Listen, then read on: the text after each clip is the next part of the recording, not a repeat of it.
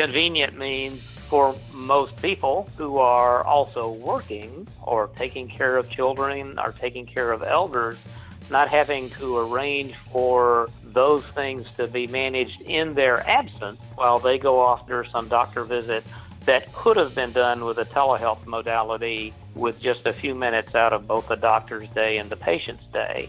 We're bringing you another episode in our special Community Broadband Bits podcast series, Why NC Broadband Matters. I'm Jess Del Fiacco with the Institute for Local Self Reliance in Minneapolis, Minnesota. NC Broadband Matters is a North Carolina nonprofit. Their mission is to attract, support, and champion the universal availability of affordable, reliable, high capacity internet access, necessary for thriving local communities, including local businesses and a local workforce so each can compete in the global economy. The group has created the North Carolina chapter of CLIC, the Coalition for Local Internet Choice. The Institute is working with NC Broadband Matters to produce this series focusing on issues affecting people in North Carolina that also impact folks in other regions. Today, we're joined by Dave Kirby, president of the North Carolina Telehealth Network Association. In this episode, Christopher and Dave talk about the role of broadband and telehealth in 2020. They discuss the differences between rural and urban healthcare and how telehealth in rural areas could reduce costs. Dave also points out all of the issues that health technicians can face without broadband access, and why telehealth has become even more important during the COVID 19 pandemic. Now, here's Christopher talking with Dave Kirby of the North Carolina Telehealth Network Association. Welcome to another episode of the Community Broadband Bits podcast, a special edition on North Carolina as part of our long running series that started from about 100 years ago before this pandemic began. well, we are going to be addressing it today, talking about telehealth, but this is a part of a series sponsored by NC Hearts Gigabit, uh, NC Broadband Matters, organizations that care a lot about broadband in North Carolina. So let me introduce you to my guest. Dave Kirby is the president president of the North Carolina Telehealth Network Association, and he's actually its founder from back in 2006. When that's not keeping him too busy, he provides consulting in information security and privacy for emerging t- information technology type stuff. Welcome to the show. Thank you. Good to be here, Chris. I really appreciate you taking uh, some time to come in. Um, to come in, I guess we're all staying in right now, but to do this interview, tell us a little bit about what the North Carolina Telehealth Network Association does, please. It's an association of whose members are subscribers to the North Carolina Telehealth Network, and its mission is to advocate for and support broadband services for public and nonprofit healthcare providers here in North Carolina. Wonderful. So we've decided to switch to a different microphone uh, over the phone line rather than doing the interview because I was afraid of the the quality. So I don't want to work my producers too hard. All right. Um, I guess one of the things that I wanted to ask you about is what does broadband have to do with healthcare now in the year 2020?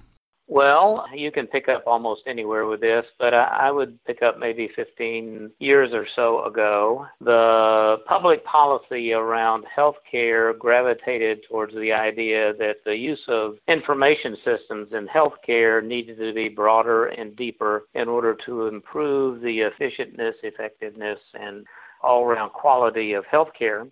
And a number of programs and pushes later, what we have is most healthcare providers in the country have adopted information services, mostly that are remotely served. So these are like electronic health record systems. Uh, is a big piece of this. Connections to places like imaging centers and uh, other diagnostics labs, that sort of thing. And so, if you just turn on today and look at it, what you'll find is that most healthcare providers are very dependent minute to minute on the availability and quality of their broadband connection nowadays. The result is uh, much higher interest, much higher profusion of high quality and highly reliable broadband connections uh, throughout the healthcare system. I think it may be worth taking a step back to describe what the healthcare system is, in part because so many of us, I think, try to spend as much time as we can not dealing with the healthcare system. But but when you say the healthcare system, I mean, is this is this a few big hospitals, or how far down does it get? No, it's uh, in North Carolina. We we clock it at a something in the neighborhood of a couple of thousand sites those being hospitals, uh, clinics, things called federally qualified health centers, which serve mostly the uh, low income people. free clinic, behavioral health sites in the state, the kind of outlying clinics that you see around the typical hospital. All of our big hospital systems here in the state, as maybe the public thinks of them, are not just hospitals. They're hospitals plus a large number of clinics for every one of them. So, oh, I can pick a number. UNC Health System seems to have something like 250 odd sites at which care are provided throughout the region. I believe Novant is another good example. They have something like 400, 500 sites here in North Carolina. And so, virtually anywhere today that you meet somebody who's providing you a medical service, that's part of the health system. And in that location is going to need broadband just as part of how they do business on a regular day. They're going to need a high quality internet connection that uh, is not going to break the bank and is going to um, is going to make sure they have the reliability they need. Because I'm assuming if they're down for 15 minutes, it could be really a problem. It, it's a problem being down for 15 minutes, although many, if the outage is caused by, say, a typical one is a fiber cut, where somebody has unfortunately cut a piece of fiber somewhere and taken down a whole bunch of people, usually, it, it usually takes on the order of hours to repair those things and maybe a day or more depending on weather conditions. And most healthcare providers are now in a situation where what happens immediately when the network connection goes down is that they no longer have access to patient records. They no longer have access to functions that allow them to even make appointments and carry out ordinary clinical activities in the course of seeing a patient. They can't record information that will be relevant either for getting paid or for subsequent clinical care. So, those are all really important uh, consequences for the typical site today.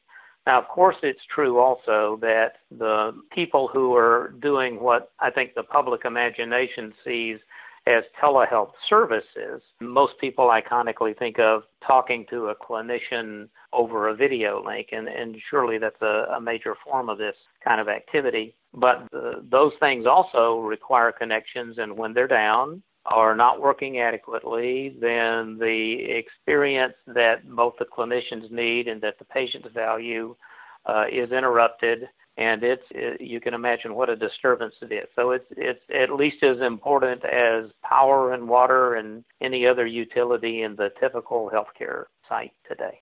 I like the way you, you, you phrase that in terms of the, the popular imagination and, and and just briefly, I, I mean I think we do want to spend most of our time talking about that um, the part of imagining using the the video system um, to do it either from your home or from a local location with some distant specialist. But is that I mean, just from a perspective of telehealth writ large, is that the most important thing that we're working on right now, or are there other aspects of telehealth that often get ignored but are crucial to understand for improving healthcare? Mm-hmm. Well, I think that uh, aside from the direct video call kind of centric care model that uh, that we just talked about, the second sort of large category of applications are probably generally better described as connected care. They look like places where patients usually have devices that they keep with them uh, at home or as they move around, and devices might be, say, uh, uh, an internet connected watch or a an internet an internet connected monitoring system at home that monitors things like glucose level or weight for people with COPD and communicates that information back to a healthcare provider, uh, sometimes automatically and sometimes at the patient's direct request in each case. And that becomes part of the care process. It either it may become a notification to the care provider that something needs to be done, that the patient needs to be engaged, or it may just be the accumulation of information like uh, long-term glucose glucose readings from a diabetic to help determine what to do to help them, whether their A1C is working well or whether the glucose levels are working well on a more acute basis. So there's all this communications of stuff that's going on with us in our daily lives, and uh, that kind of field is getting to be called connected care. One of the things that rural America is dealing with all over the nation is rural hospital closures, and that seems like it's really hit North Carolina hard, particularly over the last uh, 15 years when you've been working on um, on these issues. And I'm curious if you can give us a sense of what what care is like in rural areas of North Carolina um, without the telehealth, and then we can go into how that is hopefully changing both now and in coming years. Uh, well, I, I think the historical problem uh, in the rural areas that telehealth applications have been focused on is extending viable access to care to the rural population, especially in places where that viable access is just totally missing. Or, and by viable access, I mean let's suppose you have to see a psychologist and you live in a rural area and you've, you've decided to enter into a therapeutic kind of relationship with them where you go once a week. Well, if you're in a rural area and the psychologist is 50, 100 miles away, which would be pretty difficult, it's just not practical for you to do that uh, unless it's just hypercritical for you to see this person and you're willing to somehow manage a 50, 100 mile trip times two once a week in order to do this, well, that cuts off a lot of people from practical access to a service like that. And so, uh, at least for the last decade or so, uh, the telehealth applications have been emerging, have been ones the, for address to rural populations, have been to cut the travel problem. Uh, of course, the travel problem exists in the other direction too. You uh, have limited opportunities to bring the psychologist to the patient's community once a week, for example. Same thing with medical providers. It's not great use of a, an expensive resource like a doctor, for example, to have them uh, have to show up in a, and spend a lot of their lives traveling around the state in order to get to a number of very thinly populated pockets of, of people. That's a real hard problem to solve in terms of making good sense out of spending healthcare time and even attracting people to do it. But the remote doctor, the remote nurse, the remote uh, therapist and psychiatrist, those things are things that you can practically do with a lot of care scenarios. Of, of course, eventually you're going to hit a bump where a patient has to really see a doctor. But what's happening here is, is telehealth is reducing those occasions and making access to medical services a lot broader and better and easier and more viable for people in rural populations. Do we have any sense of the the difference, whether it's in uh, dollars or, or some other measurement of how people living in rural areas are are missing out or having worse outcomes uh, because they don't have the same access that people do in more urban areas? Well, you can certainly find any number of projects over the last decade or so who've been put up as pilot projects that were meant to evaluate this. And those pilot projects, of course, have produced the first round of data that helps us see what the difference is between a population with and without telehealth based activities with it and access to medical services through telehealth uh, modalities. Uh, I don't think I've seen one rolled up into like one big package because it's usually studied one issue at a time. So here's here's therapy for depression over here, and here's program to support uh, diabetics in the rural community that's telehealth based. And here's another one that's about managing strokes in rural locations. And uh, so it's a little hard to that at least I don't have access to a kind of an overarching thing. But you can tell by the number of projects and at least my sense of how broadly it is that the the payers who especially Medicare, Medicaid and private payers uh, have agreed that this is an effective modality for addressing these populations is the rate at which payers uh, and the ways in which payers over the last years have loosened their willingness to reimburse for the so-called professional services, so the actual doctor's time taken in a telehealth application, and also to somewhat to reimburse uh, providers who use telehealth modalities and have costs associated with that so the the business of using telehealth uh, is getting paid for more and more. And I'd say overall that only happened after there were a lot of demonstrations about how effective this was in uh, in improving the health outcomes for people in the areas that that the telehealth application addressed. Usually rural areas. I mean, that's the biggest focus for these things. It seems like in your answer there is a uh, an unmet need in, in rural areas that there's a differential for people who are in rural areas um, with the care that they can get, and that you know these the entities that are um, in charge of of figuring out how to cost effectively deliver care to them have determined that telehealth uh, is effective. I'm, I'm, assuming they're using a pretty high bar to uh, make that that um, decision. But then the the third thing is is um, are we seeing that then limited or even you know in some way rationed by the availability of of high quality internet access in different areas then? Well, that aspect of the problem has been what I spent a lot of my time on in the last 15 years. And the the answer is yes. There's quite a distinction between the availability and the cost of broadband in rural areas as opposed to uh, urban areas in this state, and this is repeated everywhere in the country. I'd say most of the difference is a consequence of the cost of providing wired or fibered services in thinly populated areas versus heavily populated areas. You take a, a city where you put in the money to bring a fiber by a building that houses, uh, that's an apartment building that has 100 people in it, and that costs X. Get that fiber from there back to a point of presence somewhere on the vendor's network. That same amount of distance in a rural area that's only one one hundredth of the population density would mean that somehow that same cost has to be borne by a single connection.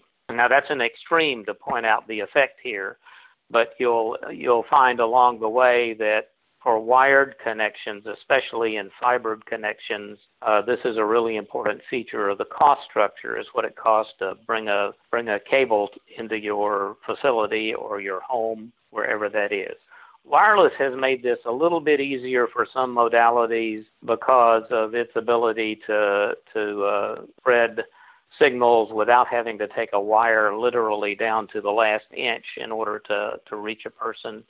And the good thing about that is you're uh, have been able to reach some more people in a way that's cost effective, but that's still limited in some places where you can't get either enough bandwidth on the wireless side of that connection or you can't even bring it out to some parties. And I guess we've all had experiences traveling around where there was just a dead zone. There was just no signal from any vendor you could find uh, providing wireless services.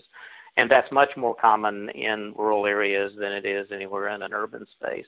And again, it tends to be part of the math of this tends to be part of the having to justify putting up the cost of running, say, a cell phone tower.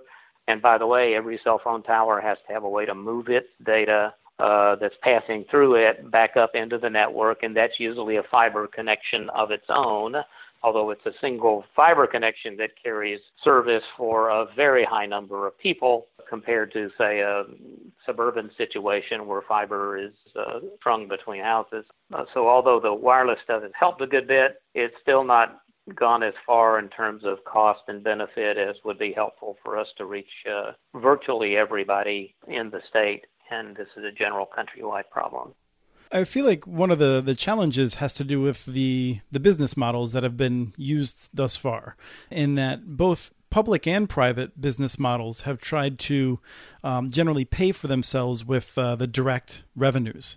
But I think a conversation like this, we can really try to talk about some of the value we were talking about a few minutes ago that currently is out there. Because, uh, you know, a person in uh, the western part of the state who can't get to a doctor regularly, who may not be able to get even to a clinic regularly to get checked up for a, a chronic disease, not only are they experiencing pain, but there's also societal costs for many people who may be on um, public publicly supported uh, health insurance. And so, you know, if we can have high quality connectivity to that person, we may start saving money elsewhere. And and that's one of the reasons many of us justify then spending public dollars in, in a variety of models to make sure everyone's connected.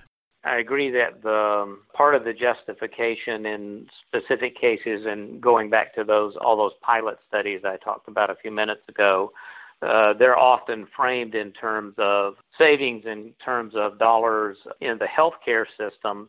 They're rarely framed in dollars associated with social cost elsewhere, like people who aren't healthy enough to work not being able to participate in the work world or people who are not healthy enough to take care of their families, not being able to carry out the role of uh, helping to raise children.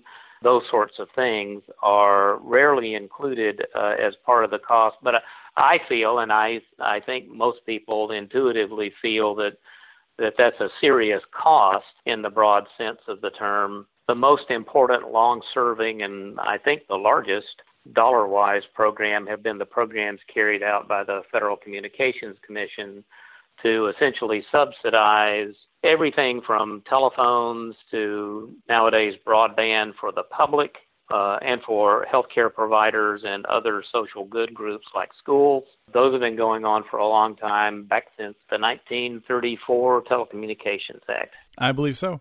Yeah. You know, the original thesis, as I understand it, behind the 34 Act was, well, America ought to be connected because without it, then America isn't a country, it's two. You know, it's the those who are connected and those who aren't. And, you know, if it hadn't been for that, then connecting rural phones initially would not have been affordable by much of anybody because who could pay the the the, the actual underlying cost for a thinly distributed population across the amount of uh, dollars it would have cost to put wires and enough equipment at the right intervals. And that's continued to this day. Uh, there is some limited amount of interest so far, but growing in the area of broadband for the public, especially for health purposes. Some of the latest stuff announced just yesterday by the FCC in their Connected Care program and the even more emergent uh, COVID 19 telehealth program. Those are about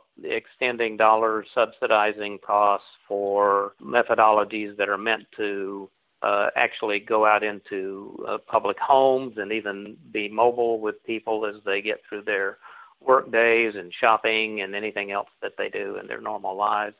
So there's, I'd say there's limited but growing interest in doing things that reach the public, but there's very well established interest in the FCC's part in carrying out the core of its congressionally mandated uh, requirements under the Telecom Act of 96 to reach out into the healthcare community and connect public and nonprofit healthcare providers. Well, in the, the current situation with the pandemic, uh, we're recording this on uh, Friday and hope to release it uh, next week. So um, a lifetime could change between then, but we're certainly we're we're afraid to see uh, what happens next. We're hoping for the best, but it does seem like right now we're in a situation in which we would love to have the possibility that both healthy people, which is to say people who um, are not um, ill with COVID 19, would be able to do their healthcare visits from home, and that people who may have a lot of symptoms that are consistent with COVID 19 would also be able to uh, check in from home and not travel.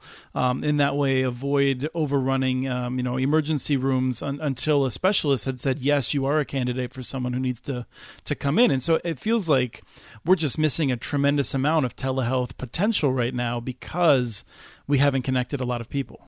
That's true, and some of that, you know, is about uh, broadband availability, but there are other barriers too that are coming down, and some of them are coming down very fast nowadays because of the COVID crisis.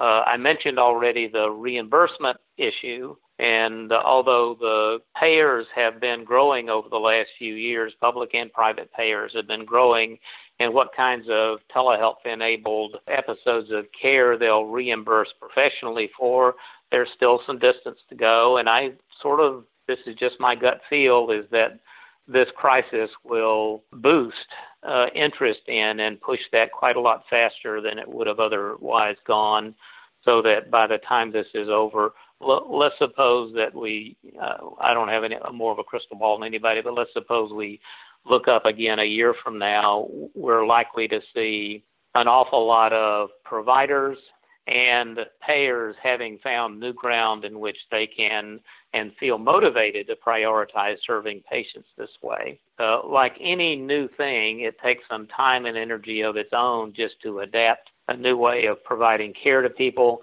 Doctors, reasonably enough, want to know that they uh, have a modality uh, where they can feel assured that they're not just giving nominal access to care to people, but are giving them the kind of quality care that they deserve.